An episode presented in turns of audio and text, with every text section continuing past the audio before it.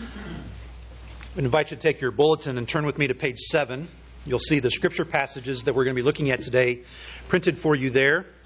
Continuing on in our summer series, uh, looking at uh, the Proverbs, the book of Proverbs, and looking at a number of themes and topics that the Proverbs give to us about how we can be wise, how we can be people who are filled with the wisdom of God. And today we come to the topic of money and wealth and riches. Listen to these proverbs and what they have to tell to us today. The blessing of the Lord makes rich, and he adds no sorrow with it. A false balance is an abomination to the Lord, but a just weight is his delight. The people curse him who holds back grain, but a blessing is on the head of him who sells it. Riches do not profit in the day of wrath but righteousness delivers from death. Whoever trusts in his riches will fall, but the righteous will flourish like a green leaf. Give me neither poverty nor riches. Feed me with the food that is needful for me, lest I be full and deny you and say, Who is the Lord? A rich man is wise in his own eyes, but a poor man who has understanding will find him out. A rich man's wealth is his strong city. The poverty of the poor is their ruin. The name of the Lord is a strong tower. The righteous man runs into it and is safe. A rich man's wealth is his strong city, and like a, like a high wall in his imagination. One gives freely, yet grows all the richer. Another withholds what he should give, and only suffers want. Whoever brings blessing will be enriched, and one who waters will himself be watered. Honor the Lord with your wealth and with the first fruits of all your produce. Then your barns will be filled with plenty, and your vats will be bursting with wine. Let's pray together.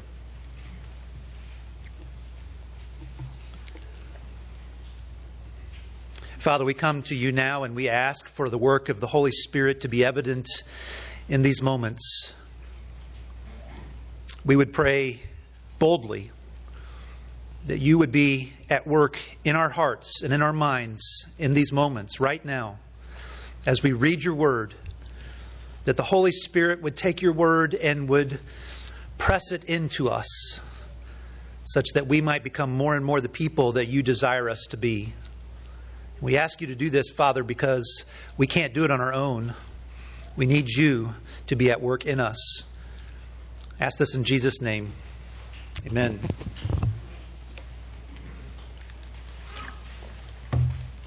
Well, the Harpers had a good couple of weeks of vacation. Uh, as some of you may know, we were down in Florida along the coast uh, near the beach. And uh, I, as we were there, I was again reminded of the power of the ocean. Uh, now, nothing bad happened to us, nothing negative happened to us. In fact, the time that we were there, the, the ocean was fairly still. It wasn't very windy. The waves were smaller than usual. But almost every single day on the news, on the local news, there were reminders and there were warnings about something called a rip current. If you've been around the ocean, and you may be a familiar term to you, but a rip current is a, a channel of water that begins to run perpendicular with the coast. So in Florida, the coast is running north and south. It'd be a channel of water that would be going east and west, and it's, it has a very swift moving current.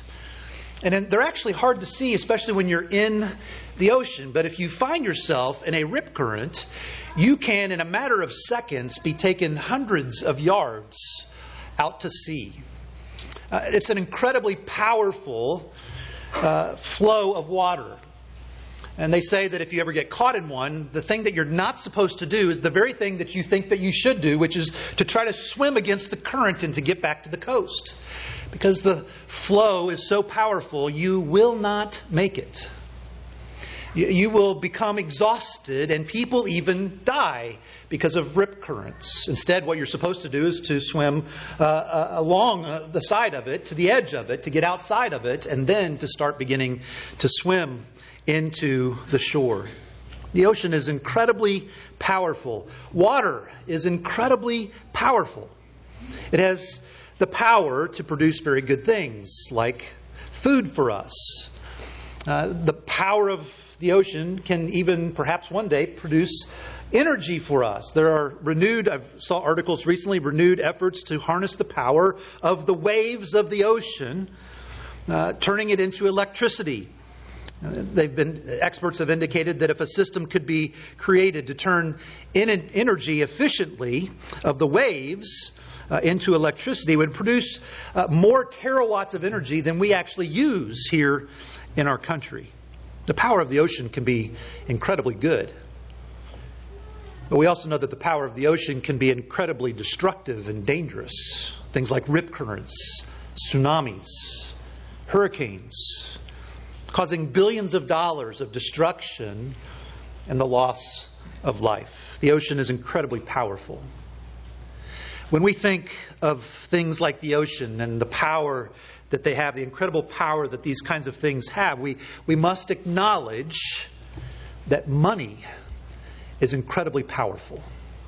Wealth and riches are incredibly powerful.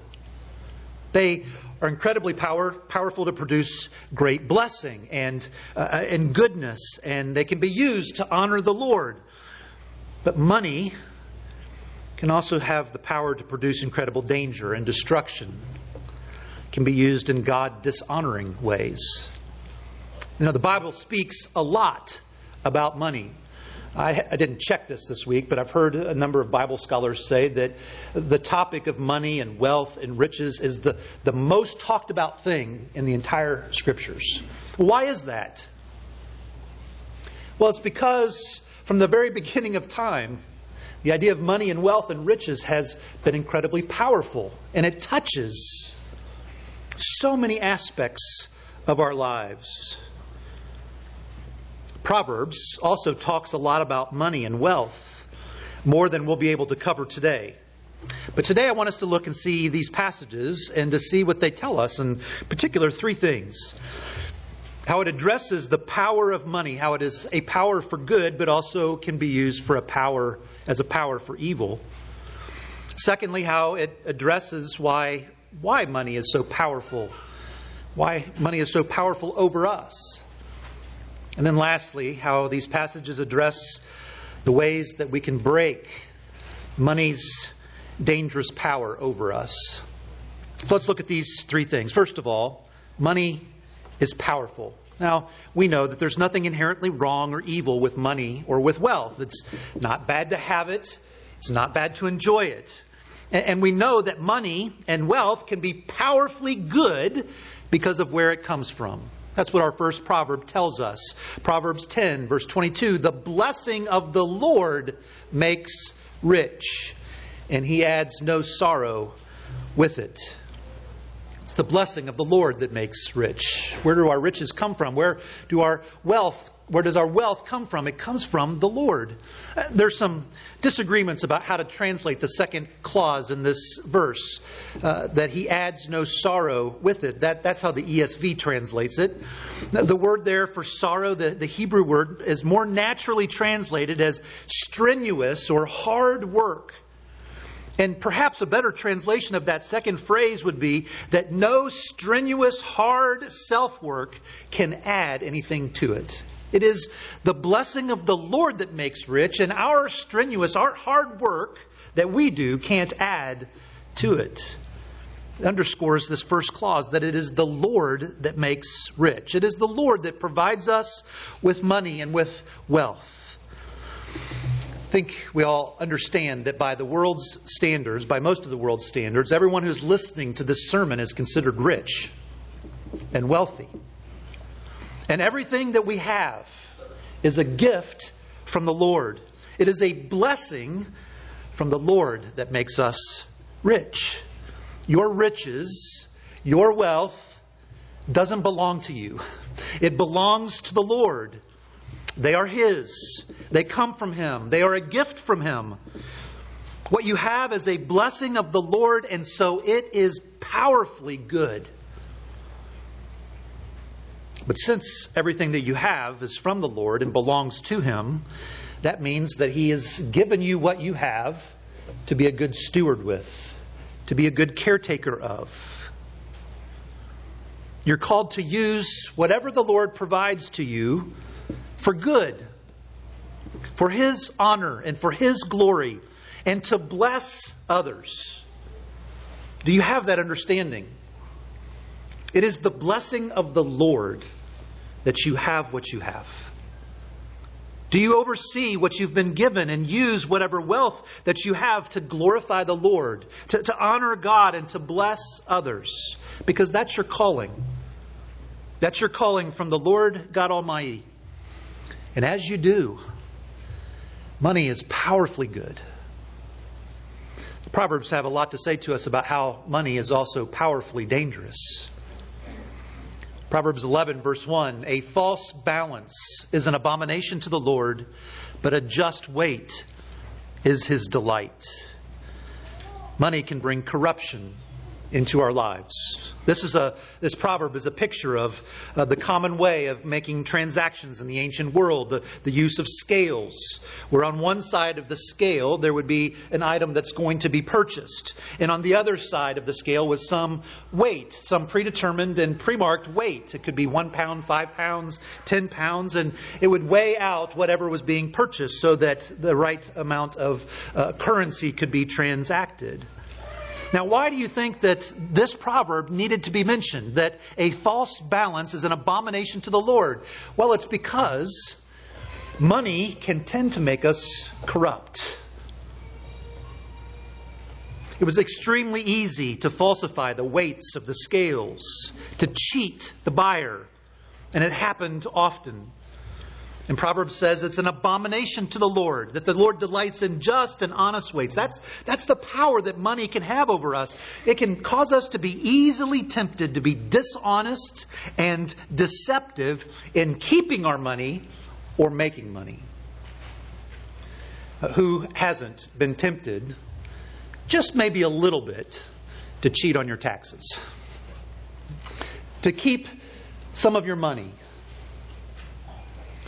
who of us hasn't been tempted at times in your vocations, uh, maybe to be just a little bit dishonest or deceptive in order for you to make more money? It's so easy. Money can bring corruption into our lives. It's powerfully dangerous. But it's powerfully dangerous also because it has the power to make us stingy to, make us lack generosity. Look at Proverbs 11, verse 26. The people curse him who holds back grain, but a blessing is on the head of him who sells it. This is a, a picture of a man who is wealthy with, with grain. And during a time of scarcity, he hoards it and he holds it back and he refuses to sell it. Why? So that he can drive up the price so he can make more money at the expense of people not having food to eat. Now, there is nothing wrong with making money. There is nothing wrong with uh, practicing smart business tactics. But what Proverbs here is addressing is someone who is solely driven by such personal gain that there's no concern for others, even for others to have the very basics of food. Hoarding with no concern for the needs around us when money is, is what drives us, then it has the power to make us stingy, uh, to make us selfish, to, to lack generosity. We want to keep it, we want to hoard it. That's particularly heinous when we remember whose it is. It's not ours, it's the Lord's. It belongs to Him and not to us. We're to be good stewards with it. Money is powerfully dangerous. It's also powerfully dangerous because it has the power to make us arrogant, uh, to give us a sense of self dependence, uh, uh, even making us angry at times. Proverbs 30, verses 8 and 9. Give me neither poverty nor riches. Feed me with what food that is needful for me, lest I be full and deny you and say, Who is the Lord? This is actually a part of the only prayer that we have in the book of Proverbs. It's the prayer of a man named Agur. And notice what he prays for.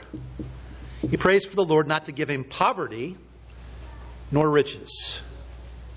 He doesn't want to be poor and he doesn't want to be wealthy. He wants just simply to be given what he needs, nothing less and nothing more. Why? because he says if he's given more than what he's needed, if, he, if he's given riches, then he knows that there's a temptation to become arrogant. To, be, to, to have a sense of self confidence, uh, to, to have a, a thought that we are self dependent, and he might deny the Lord. Who is he? What use do I have of him? I can take care of myself. I can provide everything that I need and more for myself. And by implication, he probably understands that if he's given poverty, he'd be tempted to become angry. Why has the Lord not given me what I need?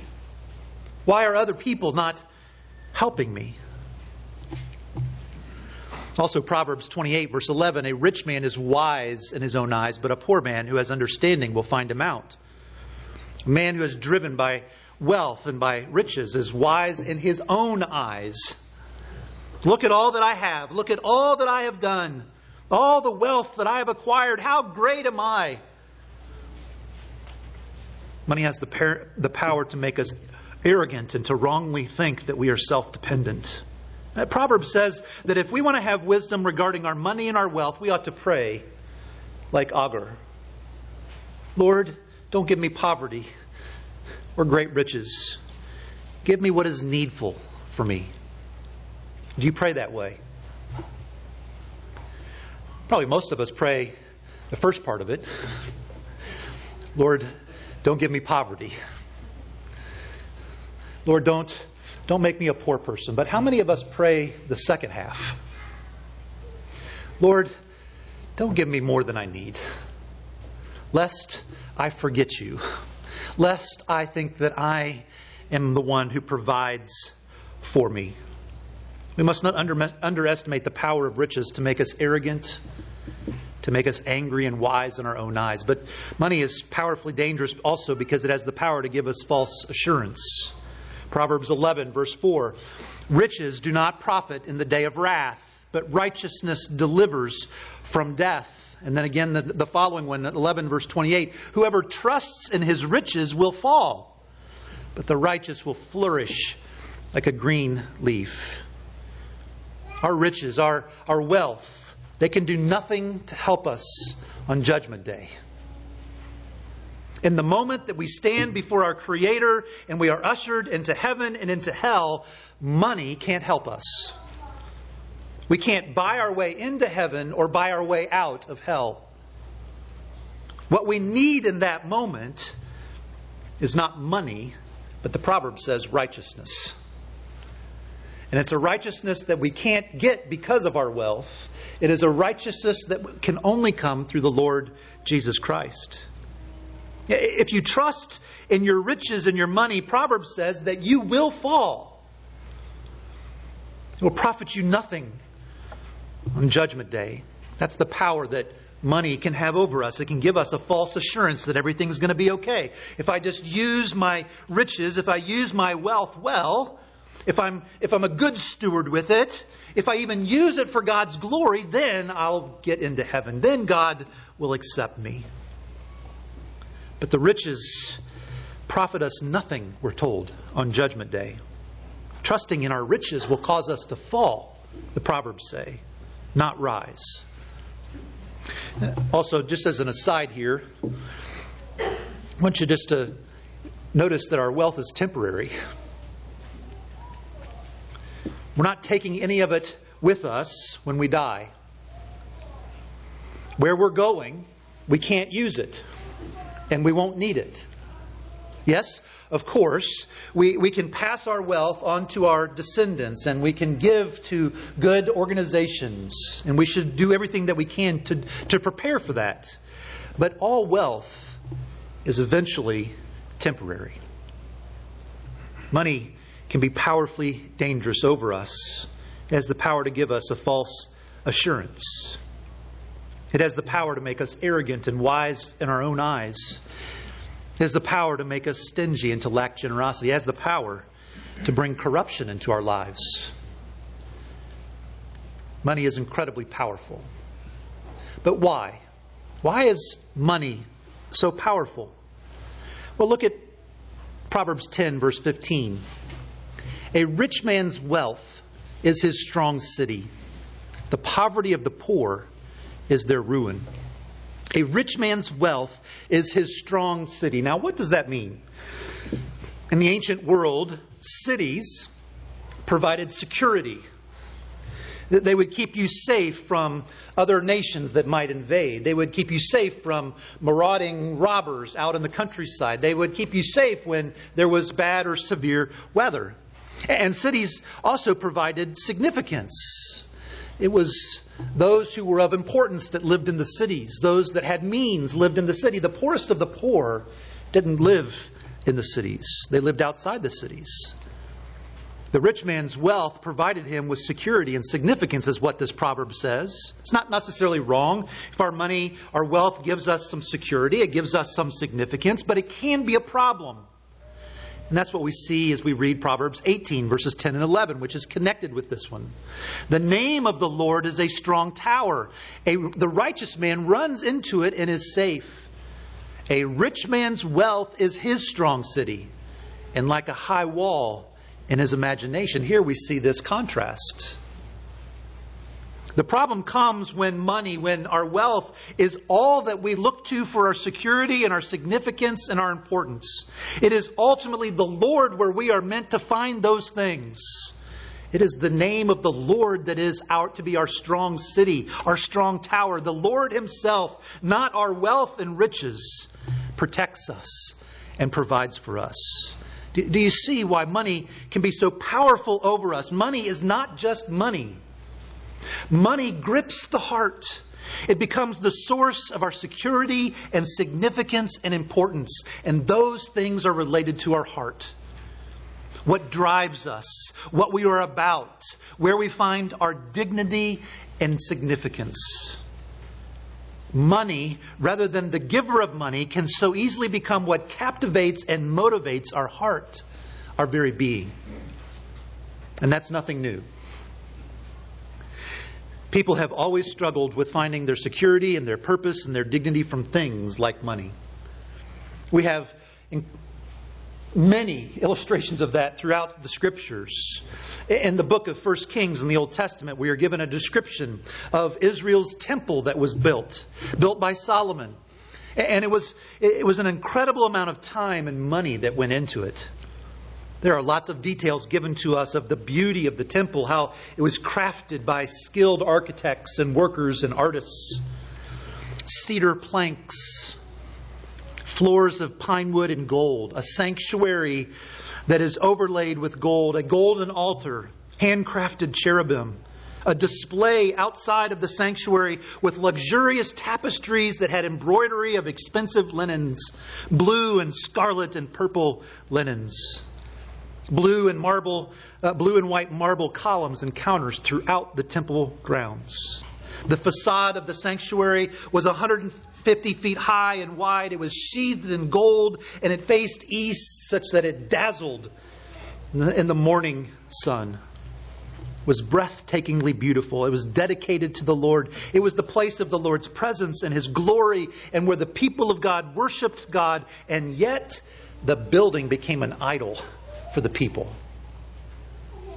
They found their significance. They, they found their security in the beauty and the riches of the temple rather than in the one to whom the temple was pointing them to. That was so much the case that when Jesus himself uh, was here on earth, he asked the religious authorities, the, the religious leaders, the, the caretakers of the temple, if you will, what is greater, the gold or the temple that makes the gold sacred? And even more interesting, when, it's even more interesting when we remember that Jesus described himself as the ultimate temple. He is the greater and more beautiful temple, but the people of his day were more captivated by the physical building than the real thing that was in their midst. The riches of the temple had become the security and the significance of the people rather than the Lord himself.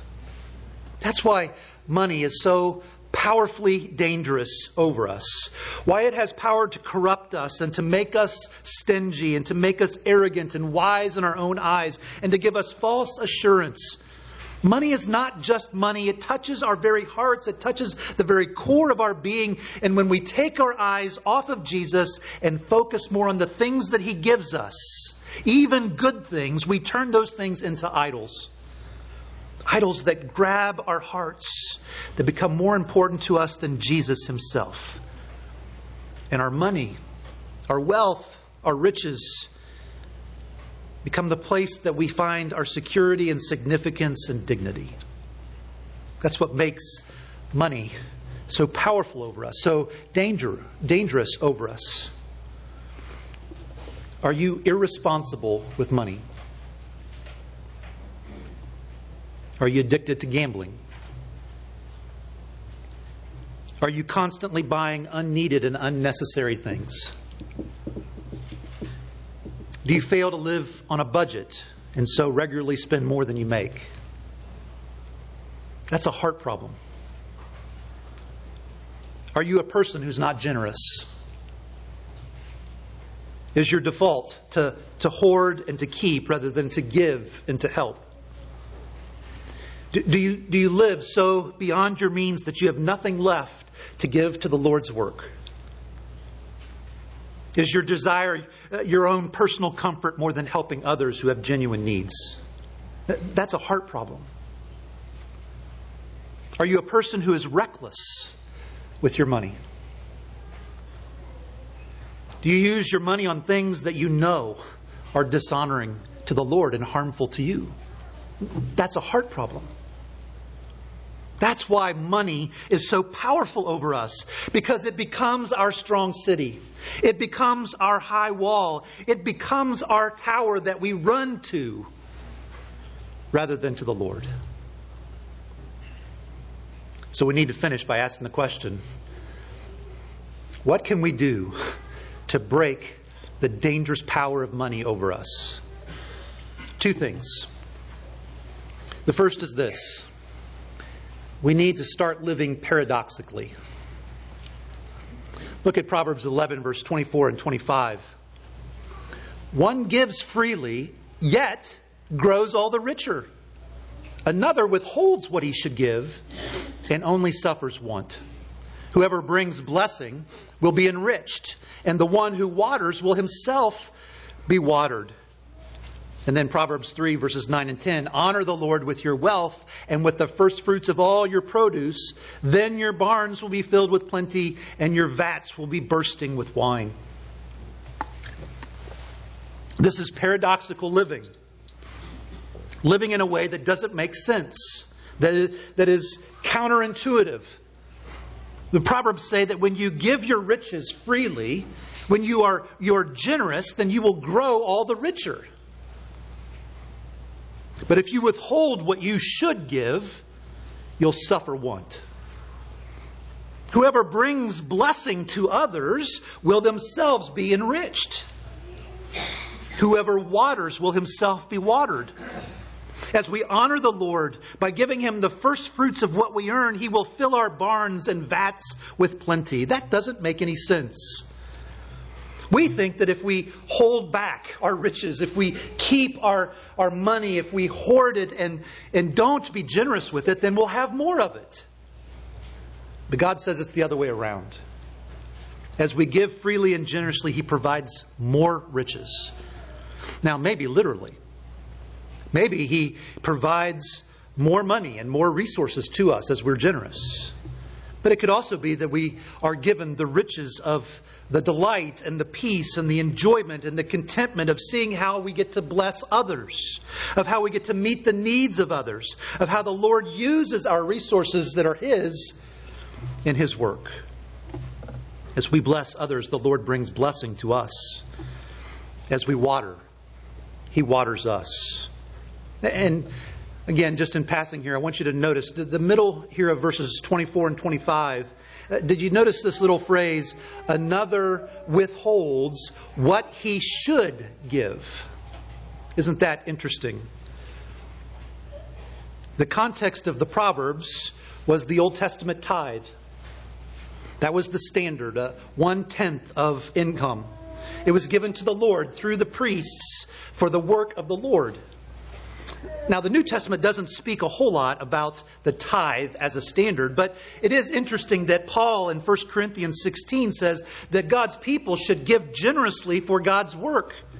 That God's people should give generously so that people will hear that Jesus is the King. How much do you want that to be true? How much do you want people to hear that Jesus is the King? Given how the New Testament often expands God's law, not contracts it, how it gives us a fuller and, and, and greater sense of God's law, and, and, given the fuller and greater blessing that we have now because of Jesus' finished work on the cross, how we are given an even greater understanding of God's grace and love because of the cross, tithing should just be a starting point for God's people. We're called to be radically generous with what the Lord gives to us. Why? So that people can hear that Jesus is King. So, this is part of how we can begin to break free from the dangerous power of money over us. We can start living paradoxically. The Lord's not calling us to live recklessly or foolishly. He calls us to provide for ourselves and for our families.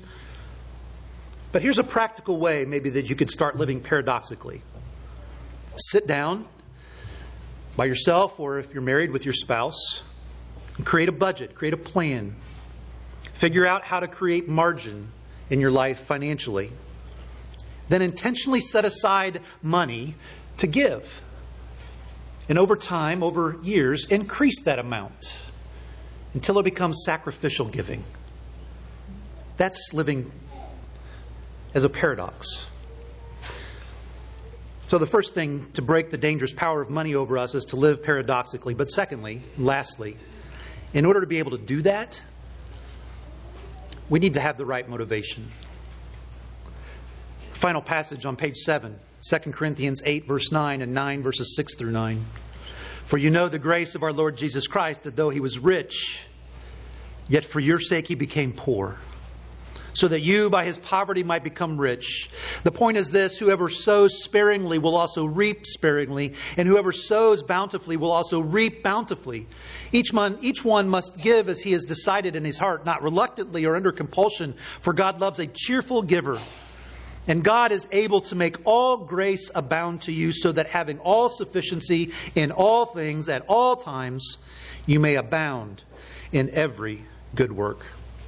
How did Paul motivate the Christians in, in Corinth to give? How did he motivate them to be generous with their wealth? By pointing them to Jesus. Jesus was rich, ultimately rich. He had the riches of the heavenly realms as his, he had the riches of the fellowship of the Father and the Holy Spirit. But he became poor.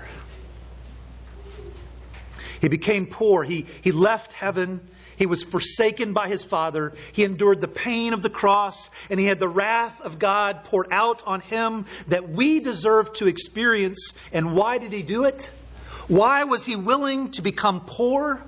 So that by his poverty, you become rich. By Jesus taking our place on the cross and experiencing judgment in our place, we get our sins forgiven and we are given the righteousness of Jesus credited to our account. Jesus lived the ultimate paradox. He had all of the riches and he gave them up and became poor to make us rich. He sowed bountifully on the cross so that we could reap bountifully by having life in his name. He was willing to become poor because giving us the riches of his grace was more important to him. Brothers and sisters in Christ, the more that this truth gets into our hearts and our minds, the more our money, our wealth will lose its dangerous power over us. The more that we will start to understand that whatever we have is a gift from the Lord, that it belongs to Him. The more that we will start living as good stewards of the resources that He provides. The more that we will lose our stinginess and start becoming radically generous people the more that we will truly delight in serving the Lord and others by giving sacrificially, the more that we'll find contentment in praying the prayer of Agur. The more that we will use our money and our wealth for powerfully good things. And the less our money, and our wealth will have dangerous power over us. Let's pray together.